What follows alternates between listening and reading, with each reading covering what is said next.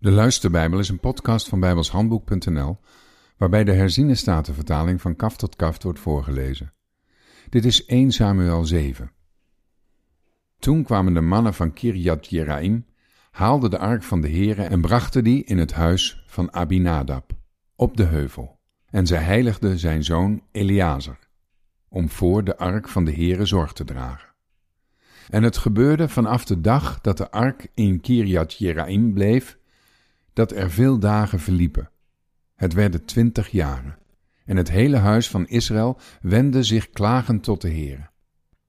Toen sprak Samuel tot het hele huis van Israël: Als u zich met uw hele hart tot de Heere bekeert, doe dan de vreemde goden uit uw midden weg, ook de Astartes. Richt uw hart op de Heere en dien hem alleen. Dan zal hij u uit de hand van de Filistijnen redden. Daarop deden de Israëlieten de Baals en de Astartes weg, en zij dienden de Heere alleen. Verder zei Samuel, roep heel Israël in Mispa bijeen, dan zal ik voor u tot de Heere bidden. Zij kwamen in Mispa bijeen, schepten water en goten het uit voor het aangezicht van de Heere. Zij vasten op die dag en zeiden daar, wij hebben tegen de Heere gezondigd. Zo gaf Samuel leiding aan de Israëlieten in Mispa.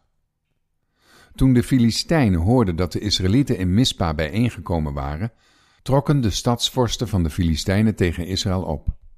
Toen de Israëlieten dat hoorden, werden zij bevreesd voor de Filistijnen. En de Israëlieten zeiden tegen Samuel: Laat toch niet na voor ons te roepen tot de Heere onze God, opdat Hij ons zal verlossen uit de hand van de Filistijnen. Toen nam Samuel een melklammetje en offerde het in zijn geheel als brandoffer voor de Heere. Samuel riep tot de Heere voor Israël en de Heere verhoorde hem. En het gebeurde toen Samuel dat brandoffer bracht, dat de Filistijnen de strijd aanbonden met Israël. Maar de Heere deed op die dag een machtige donderrollen over de Filistijnen. Hij bracht hen in verwarring, zodat zij door Israël verslagen werden.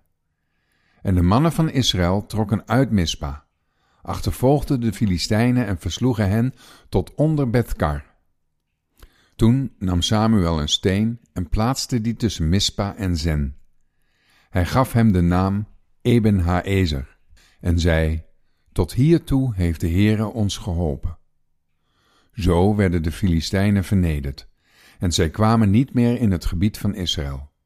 Want al de dagen van Samuel was de hand van de Heere tegen de Filistijnen. De steden die de Filistijnen van Israël afgenomen hadden, kwamen weer in het bezit van Israël, van Ekron tot Gat. Ook ontrukte Israël het bijbehorende gebied aan de macht van de Filistijnen. Ook was er vrede tussen Israël en de Amorieten. Samuel gaf leiding aan Israël al de dagen van zijn leven. Hij ging van jaar tot jaar het land rond, langs Bethel, Gilgal en Mispa en hij gaf leiding aan Israël in al die plaatsen. Daarna keerde hij terug naar Rama, want daar was zijn huis. En daar gaf hij leiding aan Israël en hij bouwde daar een altaar voor de Heere. Tot zover.